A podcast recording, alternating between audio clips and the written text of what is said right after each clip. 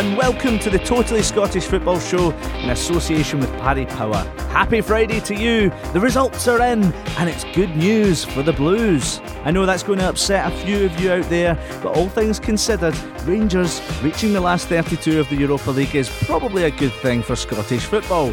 Hearts have a manager, an actual manager. Totally Towers Titan Rafa Honigstein will be giving us the lowdown on Daniel Stendel. Is there a crisis at Hamilton? They're 11th. They're supposed to be 10th. Dundee United might have the championship sewn up, but there's title races all over the place in Scotland.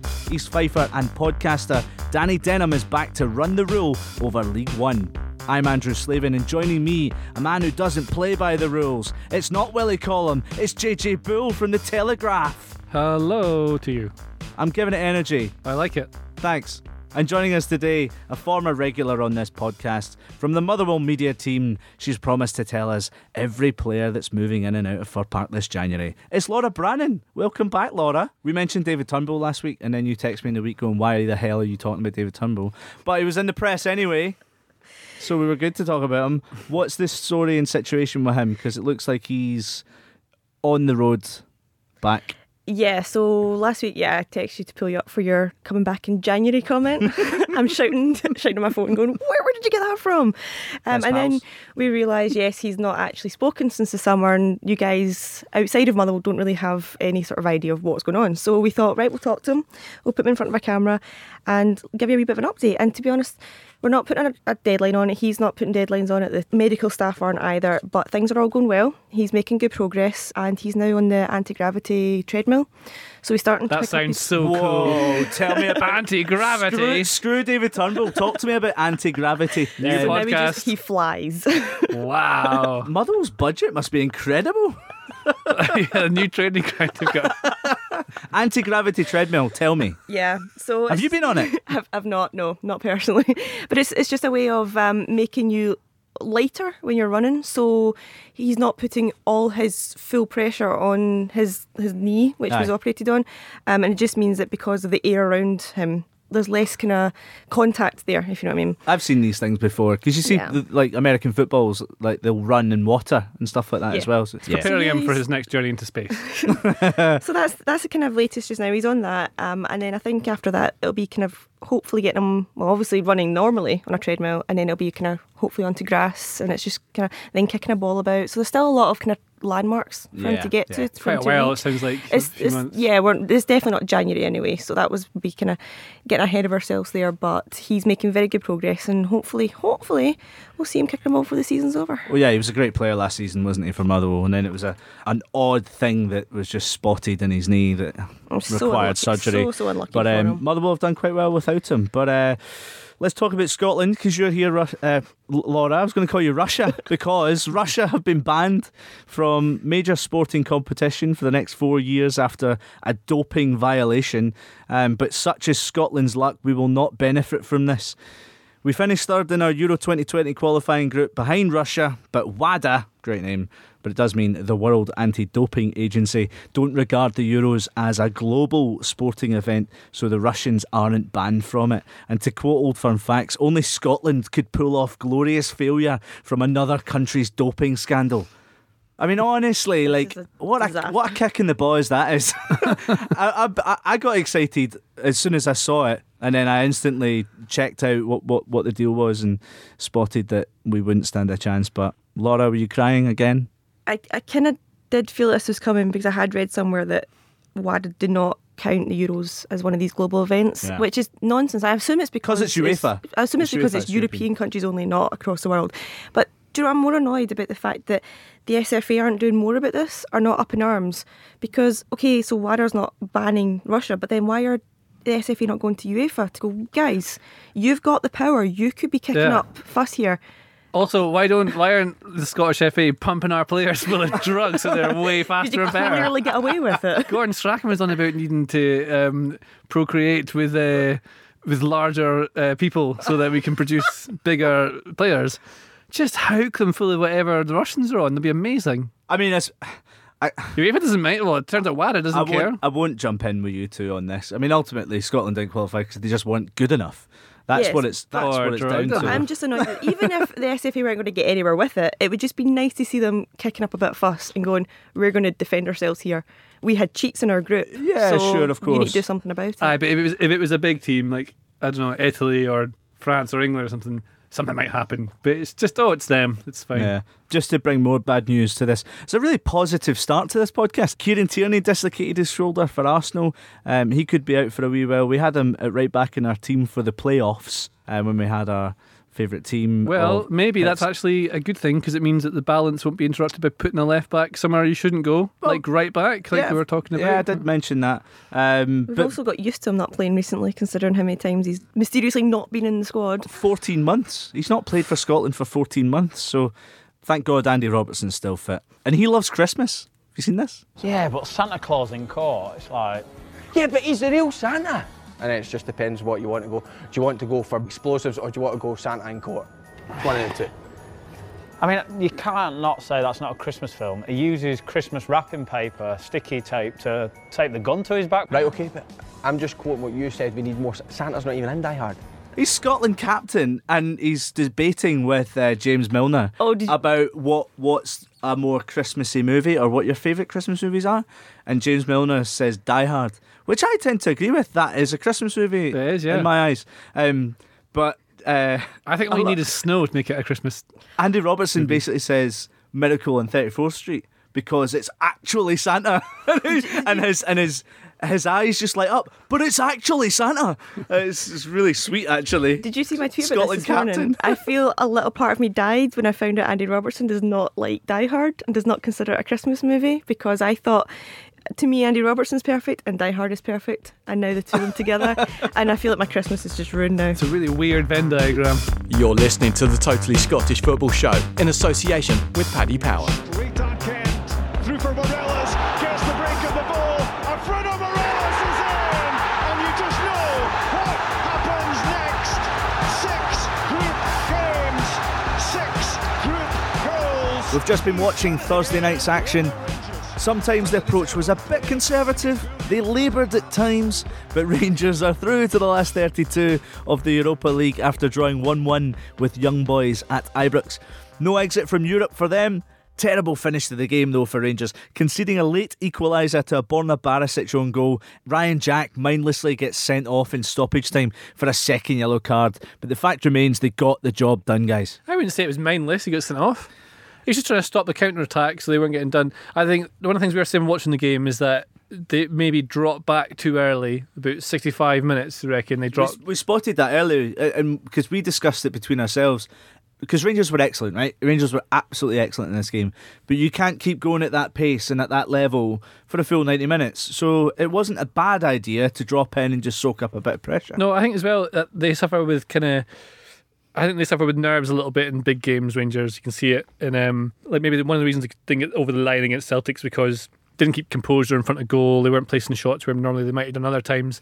And Fraser Forster had a great game in that game, Well, but I know, what, I know what you're saying. but saying. you know what I'm saying, right? And then tonight, I thought they were really decent, but the drop back, and it was always going to encourage a bit too much uh, pressure. And then I think, especially on the right, you had Aribo's looked really tired towards the end, and he wasn't closing down the boys on the left. And their left back had a had a wand of a left foot. And he was hitting early crosses in, which was uh, troublesome. But because he wasn't then able to get back and he was back the whole time. The problem he wasn't closing them down as quick, and that was uh, the thing. But yeah, through like that, I mean, that's really impressive from Gerrard taking it. I mean, Absolutely. like in in context, right? They've put a lot of money into that team, but he signed not like superstars. He signed players that would help him make a team, and uh, and I think it really shouldn't be underestimated how well he's done to get them through to the knockouts. Well, you think about when where Rangers have come under Steven Gerrard, they are consistently challenging Celtic at the top, and now they have for a, their first time in a long time qualifying for European football after Christmas. Yes, it's massive for Rangers. It's, it's obviously cliche, but it's good for Scottish football as Great for well. the coefficient. That- yeah, it's, it's there's progress here. Um, there's many many positives to take for it, but there's also got to be a frustration that also reflects just how far Rangers have come, but also show how far they've still got to go as well. Because that's two games in a row now where the last kind of 20 minutes, half hour has been squeaky bum time, and it's like when Not the opposition get a goal, it's like plan B. There's no plan B. Everything just goes out the window. Rangers panic. It's one dimensional football. And it's like, where do we go? What do we do? And everyone just suddenly shuts down and you're holding on till the What do you end. mean the But plan B though? but- What but- do you- but- but is just no the- plan B. But, but What that's, do you- that's I know, no, but I don't on, like this plan- I don't like this hold plan B thing. on, No, no, I've on, got to call on, this hold out. on, hold on. You can't have so a I plan- would say, I would say, for the first hour of the game, Rangers were superb. Controlled the game. Look, young boys had very, the same as very minimal. A few, a few crosses into the box and headers over the bar. From 60 minutes, 65 minutes, Rangers then just went a bit deeper. They had a kind of mid-level block. And that's your plan B. You know what I mean? That's kind of go, that's your second plan. It's not necessarily a plan B, but it's very difficult then to go back to your A game, back to your But plan don't have A. the energy left because Yeah. you've been pressing. That's the whole point. You drop So you're in. t- you're tired, it's so it's a lot harder. when you approach a game, you have a game plan. So you say this happens, this happens, this happens, this happens, and your team's ready for it, and you go.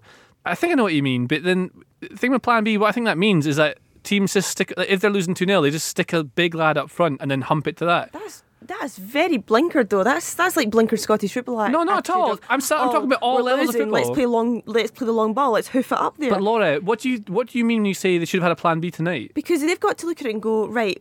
We've got say twenty minutes left to go. We're exhausted. They've changed their shape. They're winning. They're back into it again. How do we change our shape to counter? But that's what they did. That's what they dropped the so they had a deeper line of engagement. So rather than pushing high at the pitch that they were in the start of the game, they drop back so they can manage the game better in their own half. And it allows them because they know that young boys are going to come on to them. They know that they can sit back, absorb the attack, and then they can counter them. And they've got Morelos at the top of the pitch. You So you're saying behind. Plan B is to go defensive. I do, I think Plan B is a is pundit kind of not I mean you're saying that, but it's like kind of like pundit jargon. Whereas you just it's part of the plan of the game is how you manage it. So the plan is that they have managed the game to this point, and they go right. We don't have the energy to press high, and it's going to leave gaps if we do because you can't do it as effectively. So if you then drop in a little bit, you can play on the counter and hit them and get a second goal. So did Rangers actually have the opportunity to change the game? I totally agree with you, JJ, about when you don't have the energy levels, it's not necessarily a plan B, but you move to another game plan where you soak up the pressure and you bide yourself a little bit of time to change it. But I don't think Gerrard really changed it because who came on? Sheyi Ojo came on for Ryan Kent, and that was it. I think you, You could have also had you had you had John Flanagan on, um, who could have came on for Tavernier because he looked like he was pulling his hamstring a little bit. I mean, I know that's not his position, um, but Andrew Halliday, Brandon Barker, and Greg Stewart, not really players that you can go in and say these are going to be changing the game for us. Or am I wrong? No, th- the I don't think the quality's in the bench really. I thought he should have taken off Aribo when he was tiring because you wanted to have coverage in the wide areas to get to the man on the ball to cross it first because that was where danger was coming from the crosses. However, I will say is that the only reason that young boys scored is because the ball get put in the box again and Barisic slid in kind of nervously and that's what comes back to the nerves I think is they just haven't seen themselves out of these big situations enough yet to be confident about it. And that takes time in a team, and that's something that I think Gerrard's doing really well to manage. Gerrard's has thrown away leads before. Sure. like when he was a player at Liverpool, they th- like, they lost that big big lead in the in the league, not big lead in the league, but you know these are things that are hard to put into players. Even the very best players at Gerard goes through it, So- and it'll take time to build it in the, in the players. Uh, Rangers fans listening to this might think we're being quite pessimistic and quite down upon what Rangers have done, but the fact of the matter is, it's a disappointing moment in the sense that for most of the game, Rangers were excellent and they should have won the game. It's not hard for us to be positive, so I'm going to move us to be a bit more positive and to be positive about Alfredo Morelos, who's been excellent this season. He got the goal in this game um, and kind of put his cup final nightmare at Hampden behind him. And it looked like he kind of made a nice gesture to the fans, almost an apology for last Sunday. Oh, Is that, that's all you have to I say. feel like he, he finished I, it well. It was a good I finish. feel like Morelos can do no wrong to Rangers fans. He had an absolute howler on Sunday in the cup final. The penalty was just atrocious, but at the same time. Tonight, right away, they're obviously singing his, his song, he's singing his, his name, Because was him. And yes, and it's almost like they just lap it up. And as soon as he apologises, of course, it's, it's Alfie. We'll, we accept your apology. We love you to bits.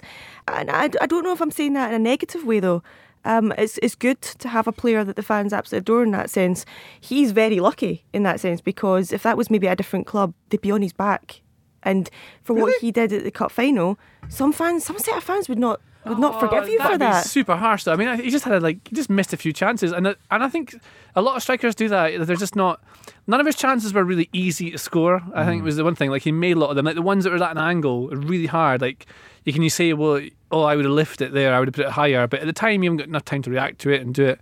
And like the finish one v one with uh, the keeper on Thursday night, two night we're recording.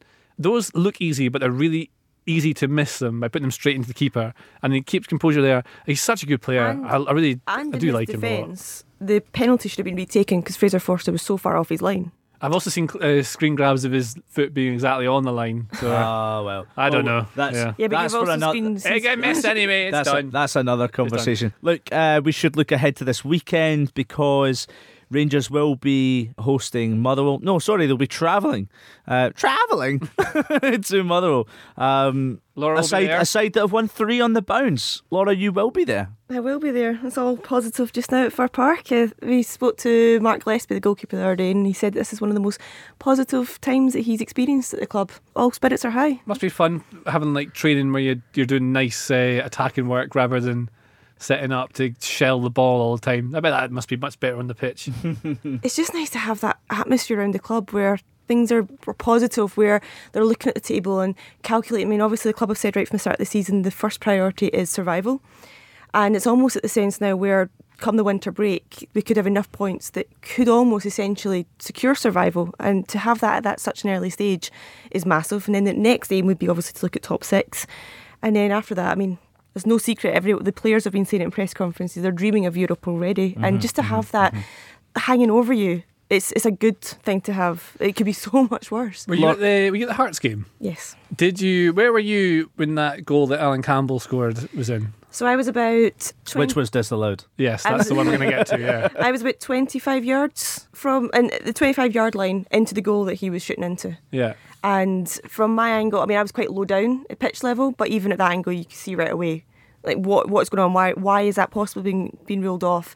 And then as soon as you're seeing different angles and different replays, I mean, the referee got it so wrong. It was as wrong as Celtic's goal in the cup final. Do you not fancy like showing your phone with a replay of the the goal or something? It's tempting, but where where's my phone footage going to get us? We know Motherwell have got goals in them. Let me ask you this. Will there be a European hangover for Rangers? I mean, I can I can talk very biased here. It's great. I can get away with it. I'm I was hoping. Are you going to be hungover? I was hoping for a few, you know, injuries, short-term injuries, nothing serious. A few knocks, you know, keep some Rangers players out of the game. They look pretty shag at the end. A lot of the players. Uh, yeah. Like Morelos was lying on his back at the end. And I welcome it. Motherwell played Rangers at Ibrox Ready this season. Played Rangers very close in that game as well. Got a few goals against Celtic over the course of the two fixtures this season as well. So we've kept it close, we've kept it tight, and I don't want to tempt fate or anything, but there's no one's going into it dreading the game, and no one's really going into it with the attitude of we have to just keep the goals down, which I think is a good a good kind of atmosphere and good attitude to go into it with. I'm Jose Mourinho. I know a thing or two about being special. Football pundits who actually understand management, special. Winning the daily jackpot on Paddy Power games, not special. Understood, Jose. Yes, someone wins an average £40,000 jackpot every single day. So if you win, don't think you're special. Daily Jackpots by Paddy Power Games. Jackpots must be awarded by 11pm and vary from day to day. Jackpot is shared with other operators available on selected games. T's and C's at paddypower.com. 18 plus begambleaware.org. On Spotify, smart speaker, and podcast platforms everywhere, this is the Totally Scottish Football Show from Muddy Knees Media. More than five weeks after Craig Levein left his post, Hearts announced German Daniel Stendel as their new manager last Saturday. We're joined now by Rafa Honigstein from the Totally Football Show European Edition. Rafa, Hearts fans know about what Stendel did at Barnsley, getting them promoted from League One. How would you assess the job he did at Hanover? He did a really good job. He was very, very unlucky that he had an uh, impatient club boss who, when they had a bit of a wobble in that season, uh, lost his nerve basically and, and fired him. I think they would have been promoted if he'd been given the time to to see out the campaign. Because of that, I think he's had a slightly harder time. I think finding jobs than otherwise would have happened. But I think he's shown enough at Hanover to suggest that he's the sort of guy that can really motivate people. He had a very clear uh, playing philosophy, which is very much based on pressing and being aggressive, and uh, an all-round, pretty charismatic and nice figure. What can you tell us about Stendel, the player? He was a striker at Hanover and Hamburg. I mean, he wasn't the sort of guy that uh, I think would necessarily be considered a, a, club icon at any of these places. Slightly journeyman in his characteristics, uh, very decent Bundesliga player, but nowhere near sort of the uh, the national team or uh, getting in conversation as far as all-time greats is concerned. And I think he surprised many just how well he did when he was given the job at Hanover. Um, and then, as I said before, I think he was very, very unlucky not having been afforded a bit more time to see this through. Uh, otherwise, I think we'd be talking about him in very different terms, and uh, he'd be seen as as a real prodigy. Uh, as it is, I think he's still sort of trying to, uh, certainly in Germany, convince people that he's uh, the real deal as far as his managerial career is concerned.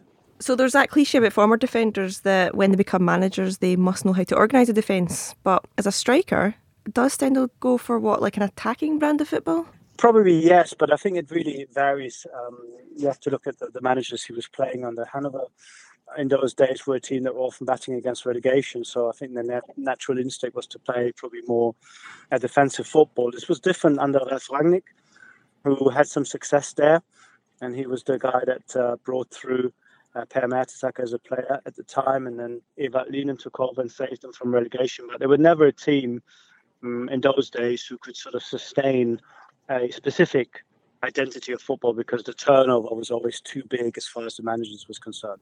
Is there an interest in Germany then with people keeping an eye on the Scottish Premiership to see how he does? Yeah, to a certain extent. I think it's probably more the local press from Hanover who, who would follow him. They sent a few people over to to Barnsley to keep track of him when he was there. But of course, uh, every time a German manager does well abroad, there is a, a sense of pride, and then people do get very interested. So um, I guess the answer would be how successful he, he will be if he will show that um, he can find success and uh, find steady progress, then people will become very excited and uh, will pay a lot more attention to the Scottish League uh, as they have been probably since the the mid 90s when we last saw a few German players in the top flight there.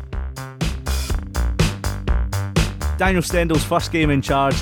Hearts are at home to the bottom club, St Johnstone.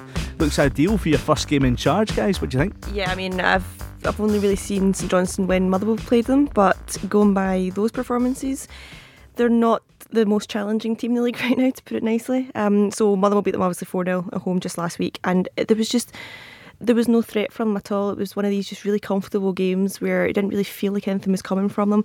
Ironically, that was also the feeling I got watching Hearts play mm. at Fir Park as well. But you think just the general atmosphere, everyone getting lifted from the new manager coming in, keen to impress, um, just a whole good, happy vibe around the place. That that is the type of club that you would want to take on in your mm-hmm, first game, as mm-hmm. opposed to someone like Celtic and Rangers. You want to have you know your players on the pitch and they show some passion. He seems like he's a manager that wants to try and tap into that element of of football for the fans and for the players. Have passion, have it obvious to see on the pitch. Can he do that? Have you seen this video, JJ, of, of when he walks in to meet the players? Uh, and it's there's a few players that don't really kind of. Yeah, I've not. Well, thing is, you're not in the room, so you don't know exactly how it's gone down. Absolutely. But it yeah, looks like he comes in, and then a few players just sit and shake his hand. And then I think it's Michael Smith stands up and shows him the respect you're meant to show a coach when he walks in. And then everyone stands up and realizes that this is the new boss. But he's smiling throughout. He doesn't have anything about it. I wonder if you'll remember. I'll remember those guys. It's maybe the kind of attitude you don't want in uh, some of your players. But that's one of the problems with Hearts they've had. It's just not quite been there. He's always plays a 4 2 3 1. That's what he always plays but he likes the, the high press. And I wonder if Hearts have got the players that can do that straight away. It'll take time for that to work. That you've got to work on the training ground to make it happen. So you might see a different Hearts after the uh, the January break. Mm-hmm. That might be where they really. But does he need players for that? Do do Hearts have the? Don't the, know. Maybe he's a great the, coach the and he'll turn him around. But but then you'd have to have structure. But you also need to have pace to have the gegen press. Such Hearts, a good word. Hearts do have good players just now. Yeah. Um, I would be surprised if they went into the January transfer window and just changed the entire squad because they do have good players. And I think Christophe Berra mentioned this in an interview last week was that they've got good players, they just aren't working together, and Mm-hmm. that kind of sums it up. Because on paper, you'd look at that and go, "Yeah, of course, Hearts should be should be up there challenging." It's just it's not clicked on the pitch, and I think he should be coming in to look at what the problem is there, rather than just going right, get out. But he's got It's to my find boys now. he's got to find the problem quickly because it's only two wins for them this season. You know, if results go against them, um, they could be bottom of the table at five o'clock on Saturday. Well, that's it. I, I agree that it's about it's a lot about getting the um, these players feeling confident again. And one of the good things about playing St Johnstone is that they are probably low to none on confidence. So Hearts can go right into it with this new manager bounce in there.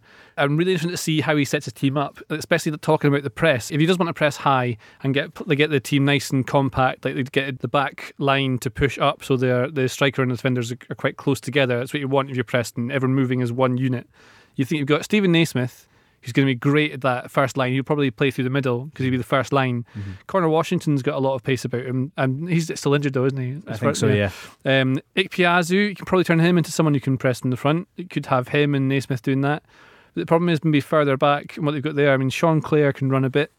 Uh, Peter Haring when he comes back, maybe. Jake Mulraney, I think, is um, suspended for the first game. for but telling the referee to. Oh. yeah, I saw that. I saw that. But you know, Yeah. he's someone who does have pace and he can show a bit of brilliance as well. Yeah, it's just about getting them organised and letting them, making sure they all work for the for, for the for each other, like making sure they're blocking. Like you see the difference in Hibs already with Jack Ross. That there's players who would let a man go by them who are now going straight in to close like the people from crossing down on the, on the side and uh, making sure that it's not about being hardy in the middle. It's just getting tighter to people quicker, Mhm. and the team is not so spaced from front to back. So there's less space in between the lines for them to to squeeze. And then they can, you know, it's about having people in the right positions. You can read the game as well as you want, but if you're 15 yards away from your midfield partner, it's nothing you can really do to stop it. You need Yeah. them be, to be next to you. And that's all about spacing and how they work on that on the training ground. I mean, when you think about St Johnstone going into this game, how do they prepare for that? They obviously want to try and take advantage of this kind of vulnerability that Hearts have.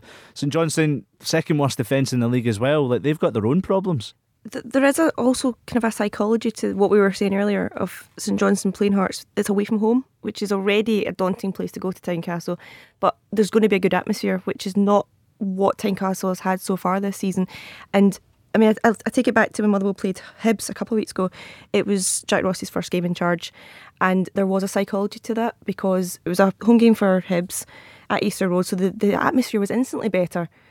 Um, so I think it'll be a similar sort of idea in that sense. Everyone's just going to be buoyed up. St Johnstone, where where do you go with that? Because last weekend, from Motherwell's perspective, we were hoping that Stendel wouldn't be in charge because we knew the atmosphere was going to be better. We knew it was going to raise spirits.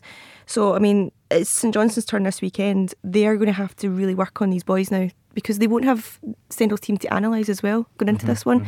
So they won't have anything to base it on. They'll have looked at what Austin McPhee was doing, but things could be completely different. So how do you prepare for this one from St Johnstone's perspective? We should mention before we move on that about Austin McPhee as well. Anne Budge has now put him and Craig Levein joint in charge as joint sporting directors, co-managers to uh, to use the US office term. Yes. But at the same time, we always knew that Levein was going to be there until the end of the season anyway. Yeah. And it seems like maybe it's. you I think know, Budge maybe really they're rates just McPhee so highly. She doesn't want to lose that talent because he'll go somewhere else. It's not. But- It's not. She rates him because of the relationships that I think he has with certain clubs, like in particular Manchester City, where they've ended up getting this Ryotaro Meshino guy from. Um, so I think she wants to have him as a it's a link bit more than between some teams. but yeah. absolutely, because he's been around the world. Austin McPhee. He's coached in all different countries. Yeah, he's a bit of a yeah. He's been on the tour in The Vietnam. Gap, gap year coach, Austin McPhee. He looks it as well. This is the Totally Scottish Football Show with Andrew Slaven and JJ Bull. Having retained the Betfred Cup last Sunday, Celtic get back to the business of trying to retain their Premiership title as they host Hibs this Sunday. Hibs will have to find a way past Fraser Forster. Signing of the season so far, Forster had a stunning game on Sunday. Stunning. He was outstanding, wasn't he? You look at that and you think, how are you not even England's number one? I think he even was, now. the, I'm he was that. the only Celtic player who really played that day. He was completely the difference. I would quite confidently say if he wasn't playing on Sunday, Celtic would not have been walking away with that, that If Scott, trophy. if Scott Bain was in goal for Celtic, Celtic would have lost that Yeah. trophy. Uh, yes, because Fraser Forster was completely the difference between the two teams Mhm. in every way possible. He was absolutely outstanding. He's picked up exactly where he left off when he left Celtic originally, um, and he's been absolutely fantastic for them. What a what a signing for them. It is a bit of a surprise because he was third choice at Southampton. I, I, Why I'm surprised. Why is he I am so, surprised. so underrated down there? I just I don't understand how he's. He had a real because- drop in form, and uh, I think he made a couple of clangers. Yeah, he did. And He did. then just went down the, the pecking order at Southampton, and they signed I think, uh, Angus Gunn from Man City, who they wanted to fa- they fancied playing him. And there's another keeper as well. They've got who I can't remember the name of, who's been getting game Alex time McCarthy. as well. That's McCarthy. That's the one who's been playing as well. So he's just fallen down the roster, and I think maybe Forster needed to be playing to keep his level up. That's when he had his rise to Southampton. Obviously, scouted him off the back. He was playing at Celtic, and maybe they don't see in training how good he is in an actual game. Some players are better in, in real games than they are in training. Look, Celtic have, have lost 2 0 um, to Cluj on Thursday. They were woeful on Sunday. I mean, how Celtic won that game, I have no idea. Well, we do have an idea. It's because of Fraser Forster. Um, Celtic fans will be rightly celebrating. But how bad was that performance, guys? It was. I mean, And that has to be a good thing for Hibs. I could almost see it coming because an hour gone, I was sitting there thinking, this is this has got Celtic written all over it because this is what they do. When they play so badly, they're still able to ramp it up and get out of second gear or third gear, whatever gear you want to call it. He, they still have the ability to turn games around. Mm-hmm. Even if it's the last kick of the ball. How many times have you seen it over They the course of this a- treble treble? They did have a bit of help from uh, Of the course. linesman as well. Of course, I mean, you as a from a Rangers perspective, you couldn't have had more frustration watching that game because it wasn't the case of one thing threw it away for Rangers. It was a combination of poor refereeing, a a completely a poor penalty. Um, should have been retaken as well. So again, that goes under poor refereeing. Celtic's performance, Rangers' performance, everything just all came together to just go in Celtic's favor in incredible circumstances. And it's one of these games that will go down probably as a classic just because of the circumstances of how it all came about. On paper, you think that's that's terrible, but wow, what a game! We'll talk about Hibs in just a second, but you know Edouard didn't start in that game. Griffiths started on um, Thursday night against Cluj, but hasn't really offered much. Does Celtic have to go out and get another striker, or can they cope with three at the moment? Even though Isuf is injured, Well, you can't put the pressure on Leigh Griffiths to come back because he's recovering from something that's really serious. And like, if it's a mental illness, then it's not just something that you can just be like, "Oh, he's back now." It's not like you match fit. You've got to be really careful and let him come into it when he's ready. And when he is, you've got um, one of well Scotland's probably best striker there if he's the same player as he was before. but he started on Thursday. Yeah, but that, doesn't you can play him in those sorts of games, but don't want to give him every single week. Like maybe he's getting back to match fitness. takes a long time after how long he was out. Edouard's um, a brilliant player, and I mean he could even be away in January because there'll be loads of teams after him. Like you can see the difference between Celtic with Ed- Edouard and without when he came on in the game. Celtic have the money to buy or loan a forward in January if they can. I'd imagine they probably find someone to loan because they don't want to block the path to the first team of of Griffiths. Edouard's first choice every single time. That's definitely going to be him. But I mean, they've got money coming in from the Europa League. Depends who they get, where they fancy they can go through it. I imagine they would. They'll be all right. Who have you got? You've got Lewis Morgan and what Mikey Johnston has been playing kind of an upfront role. Is he an out and out striker? I know he's been playing kind of more out to the side. So who do you turn to in that Lew- situation? Lewis Morgan, the most falsest of nines. You can look in the market and see who you can sign. But the problem you've got with when you have a, a striker as good as uh, as Edouard at Celtic is people don't want to come in and be second choice. And if they do, you've got to find someone who's young and ambitious and maybe isn't quite ready yet to start. So you get the same problem as you've got with players like Johnston and Morgan. But that's just how they're. That's what they have to do with it. That's what the scout's job is. That's what Lennon's got to do is identify someone like that. They're going to be fine regardless. But you, would, you would argue that this is, if you were a potential striker that could have a move to Celtic, this is maybe a good time for you because you're saying, oh, well, they won't want to be sitting on the bench. They won't want to be classed as second, second um, in I mean, line. I mean, chuck three million at, at Aberdeen, get Cosgrove. Like, I don't wonder if they'd be able to But my down. point is more that if you've got Griffiths, who you look at and go, well, he's not going to game every week, and Edouard might be out either in the winter or the end of the season, this is my chance. You go, this is my chance to go in there and prove that I could be the next big striker. Well, do, club. do Hibs have a chance this weekend? They got back to winning ways, a 3 0 win against Aberdeen, and Martin Boyle back as well, bagging a brace. He had a long injury last season, and he looks like he could be a real game changer for them now. Yeah, I like Burl a lot. I think he's a great player. Uh, Hibs will, as everyone does against Celtic, Hibs they can't take they can take them on for a certain amount of time, but really you have to drop back and and try and hit them on the counter. It's what everyone does. Like Rangers came out in the cup final and battered them by going at it from the start, but they didn't win. And the Celtic approached that really calm. As I mean, there's different ways you can approach, especially cup finals. But Celtic will want will, will be straight back at it, especially after losing on Thursday night. Off the back of winning that cup final with a poor performance, they'll want to come into this one and show really what they can do. Hibs will be ready, set up for that. And if Scott Allan particularly can get in positions where he can fire those balls through into Martin Boyle, then it'd be okay. But the weird thing with that is that like Boyle's playing on the right of a diamond in midfield, so they've got Kamberi and, and Doidge up front and I don't know if they can afford to play two strikers against Celtic. They certainly can't play in the same way. They'd lose width instantly by doing that because the fullbacks won't be able to get high because they'll get done by Celtic's wide forwards. So that changes the way you set up tactically. And I wonder whether Ross would go to a four-five-one something I, in a lower mid block. I agree. I think you've got to you've got to start with Kamberi up front because he's done well against Celtic before, and he'll raise his game for this. I And he can run last- more than Doidge. Yeah, of course. Doidge, he's not the type of player that's going to rise up to this sort of occasion just because he doesn't have the pace. I don't think he would keep up with the game. Um, but Kamberi could do the business if he's up for it. I do think Jack Ross will set up the boys, the, the Hibs boys, well. They'll they'll go to Celtic Park with a good a good plan. They'll approach it, and I think it could start off as you're saying quite tight. I don't think it'll end quite as tight. But the the game against uh, Cluj, Celtic dropped so many players for it. They didn't even travel. So so many first team boys like Brown, like McGregor, like Forrest, like Forster, they'll go straight into that after a week off, or not a week off, but you know what I mean, a week without a midweek game. Yeah, good point. Um, and it will be like nothing has happened for them. So the Cluj game, you take it out of consideration completely. There's not going to be some European hangover there. There's not going to be exhaustion. So they will come off the back of the cup final buoyant, and there's no sort of um, exhaustion there whatsoever. Hmm. So I can't see Hibs getting anything from this game. Quick note for you listeners um, something to look forward to in 2020. If for some reason you've woken up this morning and you're feeling a bit down, look, we're coming to Glasgow. And Aberdeen. You're and coming to Aberdeen, yeah. The Totally Scottish Football Show is hitting the road. Um, we've got some live dates coming up, so keep your eyes out for that. And just imagine being able to see us do this live. It'll be good fun. Yeah, it will be good fun. It'll be nice and organised. It will be organised. A real 442 of a, of a show.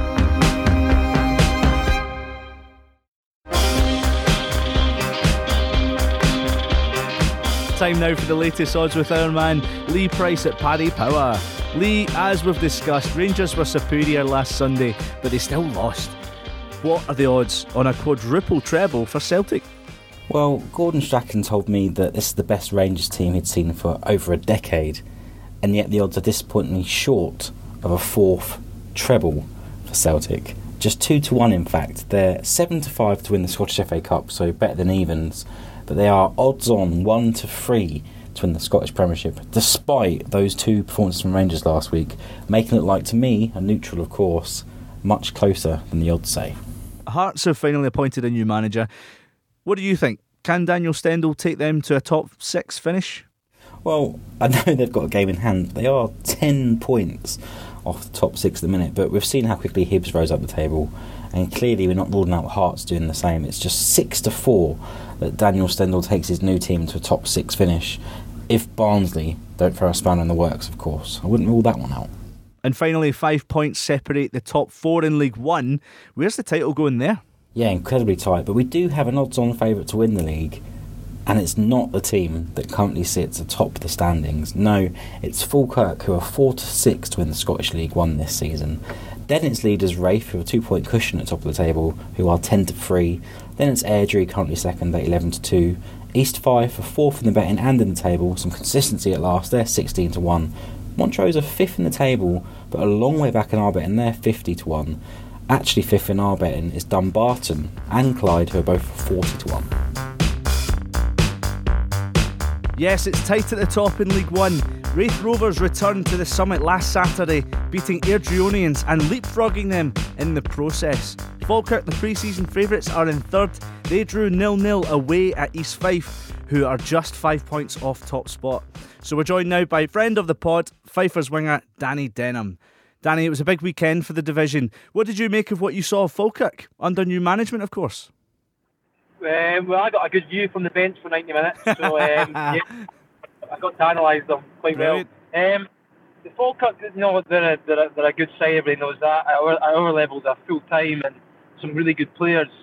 I wasn't overly impressed impressed with them, but um, some of their players are really good, and I'm sure they'll they'll, they'll, they'll come good at some stage.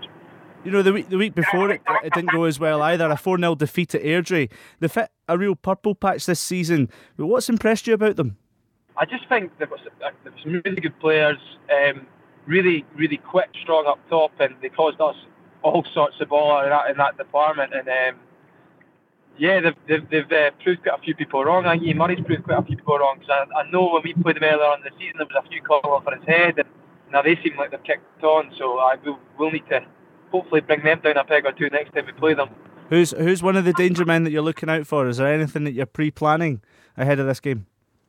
Uh, in this this game at the weekend, Yes. um, Stranraer, um, probably Andy Stirling. I don't know if you've heard Andy Stirling, but he's a wee winger that's played. Um, he's played about the lower league.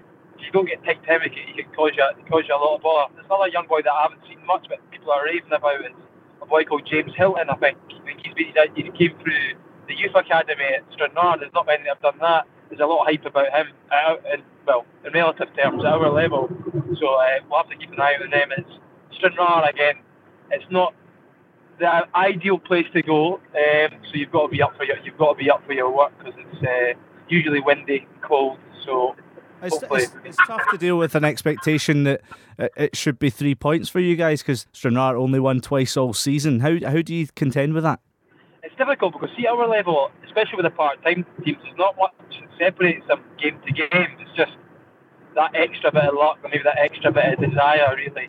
Um, and I don't, I, I think their their league position is probably a bit false. And we are aware that we haven't been on the hottest of form lately, so we'll see what the gaffer says at training tonight and how we're setting up. But we certainly won't be underestimating them. They, we drew with them earlier on the season half hour bit, and they could have went on to win the game. So, so we just need to be up for our work, I suppose, on the on the, on the Saturday.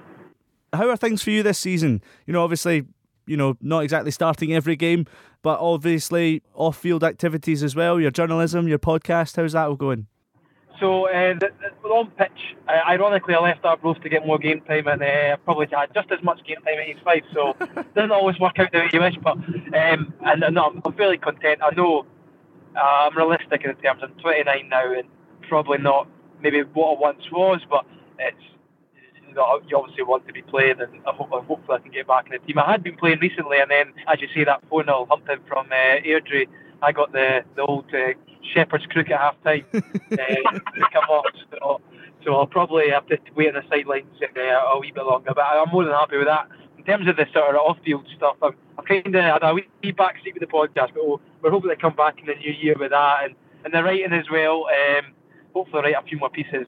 It's just you know balancing your your football with your day job and that. It's just finding the time, finding the time to do it just now, uh, and that, that, that's the main the main difficulty really. And maybe when things are going better and I'm back in the team, I'm scoring goals. There might be a few more podcasts and a few more blogs. But probably hi- probably hiding behind hiding behind uh, I don't know my keyboard right now.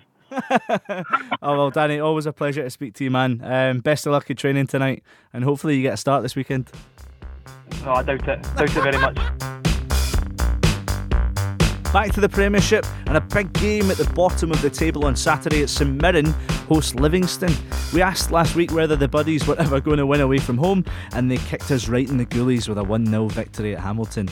Fourth victory of the season for St Mirren. They've won twice as many games as Hearts, and it's mid December. Well, what are we going to say about Mirren this week? That they are still not. Difficult to beat, difficult to score against, but they still concede. But they can't score goals. Yeah. Yeah, it's it's tough for them, but they're they're probably doing as best as they can. I've always thought that they're never really out of games.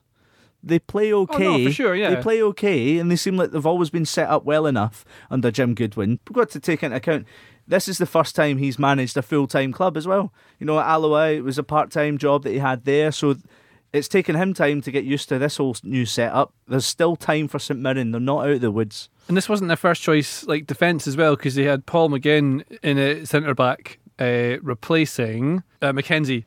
So like they've got because obviously he went off early in that in the game against Motherwell. But having players like McGinn may not be the best. I mean, he's not he doesn't play at right back when he does play, but having that kind of player in the team must make a difference. There's a four four two sheet they're playing. I really like um, the boy Durmus that plays on the left Yeah. up front. I think he's quite decent. Maybe he doesn't finish chances often, Like it was a really good save by Southwood in this one where Durmus like punts a volley and he turns it over like I think onto the bar. I think that was the one from Durmus. Nice tidy player, does some nice stuff.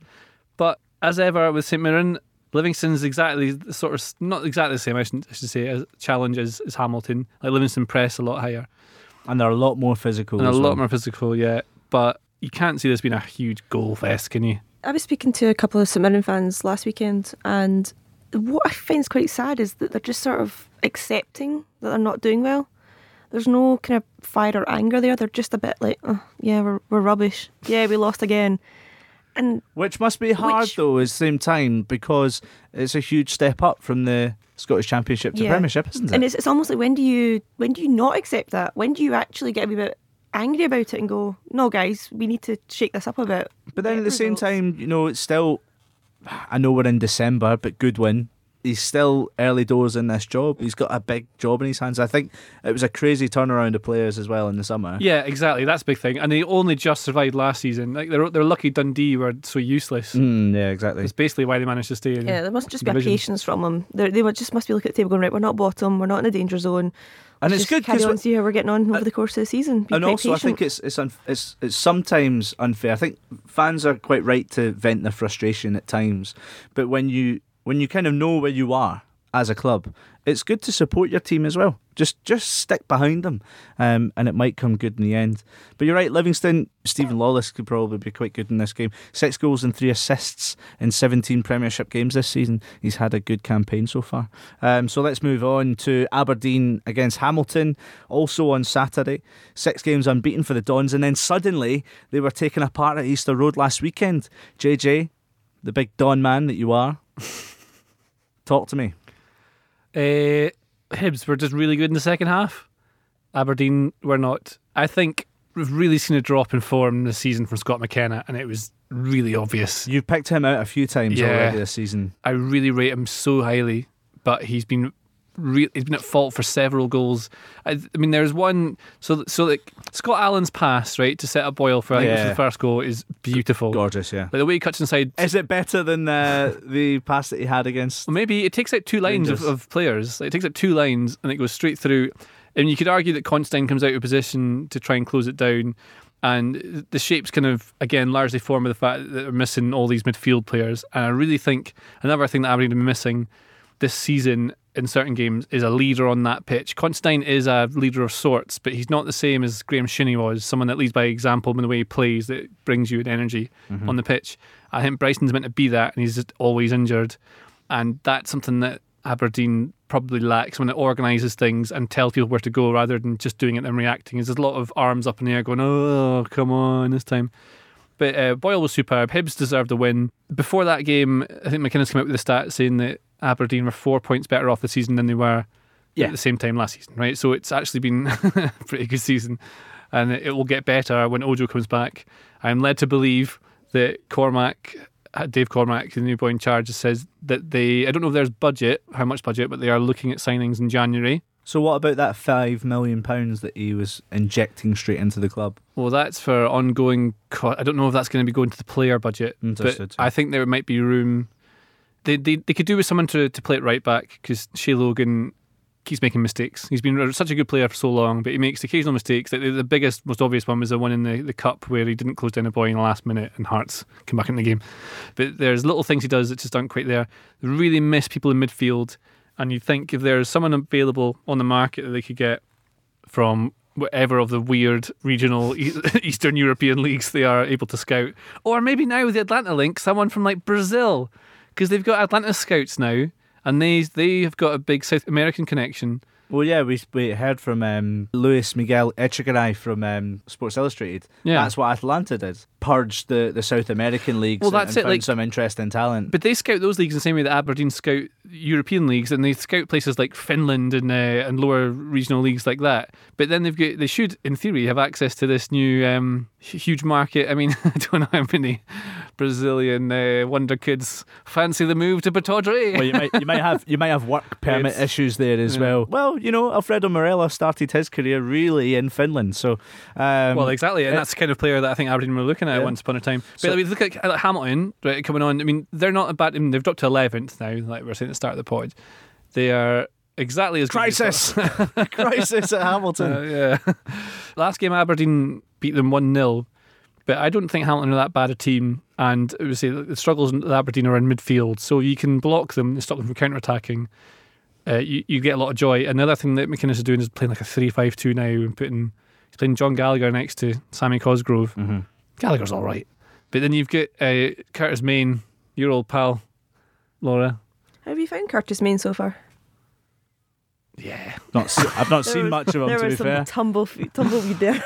I, Not- not I'm too sure, much of him. I bet he's a lovely guy. Um, there's some nice stats with um, Hamilton players. I mean, it makes sense the way they play. But the boy Gogic and uh, and Stubbs, Alan Stubbs' son, Mm-hmm. have the uh, the most interceptions of any any player in the Premiership this season. Interesting. I mean, the numbers are mental. So Gogic has got 147, Stubbs is 135, and the next player close to that is uh, Hanlon at Hibs with 112. Basically, any team who's That's quite good a lot. doesn't have that many interceptions yet. the thing is, you know, They're busy. Ha- Hamilton are bottom of the form table as well. Three points in their last eight games. It's it's not going very well. Could you say that Brian Rice has overcooked it and is creating a stodgy team? no. I'm surprised you even kind of took that seriously. But thank you. Well, it's the kind of game that you think Aberdeen's got to win this, otherwise the fans are all going to moan. But they, What, I mean, they I've probably never heard will. an Aberdeen fan moan Oh, before. oh God, I know. Tell me about it. yeah. they they won't stop this season. Jeez. Are you enjoying it way down there in fourth place? Don't start that. Laura, you may be back, but it's been a quite clean podcast so far. You've not fallen out yet. Um, so, on that note, we'll end on Ross County against Kilmarnock from Dingwall. Killie without a win in seven games. They were rubbish in the last game. It's getting a little bit concerning for Alessio. Um, Ross County have had 10 days off as well. Uh, they won their last game 2 1 against Hibs at Dingwall as well. So they're doing better at home. Um, and they needed those points as well because they'd went on a really bad run. They'd played Celtic, they'd played Rangers, and got absolutely pumped from both of them. Um, they needed some confidence. Um, Well, th- th- what Ross County can definitely do against Killie is hit all their set pieces towards the back post because Killie didn't defend a single one properly. It was all high balls, not like not a huge amount of whip or dip on them, just uh, like a, a right footed from the left, so it curls in, or you know left footed from the right, curl towards the back post of the c- corner of the six yard box, and uh, just getting a large human there climbing over the back of Killie players, just totally out muscled, out, it's done by this Livingston team. I mean, sure enough, it's at Livy, so maybe they're not playing as well as they could. Sure. But they were so deep, so deep. There's so many times you could you could stop the play. The play. Uh, I watched it on Wyscout. You could stop them, and almost all the players were in the box. it's so defensive. I mean, that's how you get a nil nil. They ended up with a they got pumped three 0 in the course. back. And you think Ross County will take a bit of uh, confidence going into this game after watching that, maybe? Well, yeah, I mean, but the problem is, even with 10 days off, yeah, okay, you might be energised and ready to play again. Depends but how you use those days off, really, doesn't it? Yeah. well, training, lots and lots of training. Museum visits. Yeah, that'll get you up for a game against Kilmarnock. Pubs. uh, look, Ross Stewart's been um, handed plenty of plaudits this season. A few rumours of English Championship clubs sniffing around him. 11 goals this season, and some of them have been really good goals too. I can't say I've seen enough of them to really judge. The, the only time I've really seen Ross County play this season is when they got a really unusual win over Motherwell at Fir Park. It Mhm. was against the odds, really. Motherwell kind of dominated that game and went ahead. And, and then before you know it, you're standing going, wait a minute, how, how are Motherwell trailing here? Um, and it did kind of feel like it came out of nowhere. So I mean, that's really the only time I've, I've seen Ross County play this season. So I'm, I'm not really too sure how he's in. But we've got a nice journey up to Dingwall on Boxing Day. So I will tell you all about him after my festivities because um, that's where I'm spending my Christmas this year. You're going up to, so you're going up the day before. No, we're, we're not. the Okay. team are. The team will be going up on Christmas Day. You're travelling up on the day. I'll that's a be lot good of up hard work on. for the I'll, team, yeah. I'll be good up on Boxing Day. That's That- my entire Boxing Day sorted. That happens a lot though. Teams will travel on Christmas Day. They'll have Christmas morning with family, and then they'll travel, um, and they tend to stay in hotels and stuff like that. Yeah, is that that or they'll train in the morning and get the night time off depending on fixtures and everything. But it's just a wee bit harsh considering Motherwell are one of the most Mhm. southern teams in the country going up to Dingwall. I, I think Kilmarnock will win this game anyway against Ross County. I think, you know, seven games without a win. As much as, as Alessio might be concerned of the run, um, I think that his side has shown enough that they can contend with a side like Ross County. I think it'll make a lot of changes. I think Alessio will Yeah, change. of course. The, the right back will be out. Um, sorry, not right back. there. Uh, O'Donnell won't be out. The Well, he was at fault for one of the goals. Alex Bruce was screaming at him for one of them. Um, I think the left back. Nico Hamalainen. That's who I meant. That- that's the guy that you meant. Um, Alex Bruce has done okay. I think they're all right. I think they just need to. It's just not quite a, a unit yet. They can tell they haven't played together enough. It's not. It, it's really not there. And uh, like the midfield, you don't get a much more defensive midfield than, than Power Dicker and El Makrini. It's really all about winning the ball rather than anything else. And then they don't have lightning. Liam Millar's quite quick. Mm. He's not the fastest. You know, Brophy's definitely not. I don't think he's as good on his own up front. He needs someone to work with. There's not things that aren't there. And they were, like I said before, they were so deep against Livy. And what you especially have with Ross County is they like to play early balls in the box for uh, Ross Stewart because he's tall and he heads. I mean, all his goals are headers, right? Yeah. M- most of them are headers. He's a target man. That's why the players be looking at him because he's good at holding it up. Uh, and that's something that will look to do. And that, I mean, I don't know what the result will be, but I'd imagine that will be Ross County's plan: is get the ball forward quickly before um, Killie can drop into their horrible low block, hit early balls in the box, and get Stewart to punt it with his head. Kilmarnock's still the third best defence in Scotland at the moment. Um, but that's all we've got time for. Thank you, JJ. Thank you, Laura, for joining us again. Cheers to Charlie, super producer that he is. Um, and thanks to Little Kicks for our cool theme tune. Um, we'll be back next Friday ahead of Friday Night Football. Hibs versus Rangers. Exciting! You've been listening to the Totally Scottish Football Show, a Muddy Knees Media production. For sales and advertising, please email sales at muddykneesmedia.com.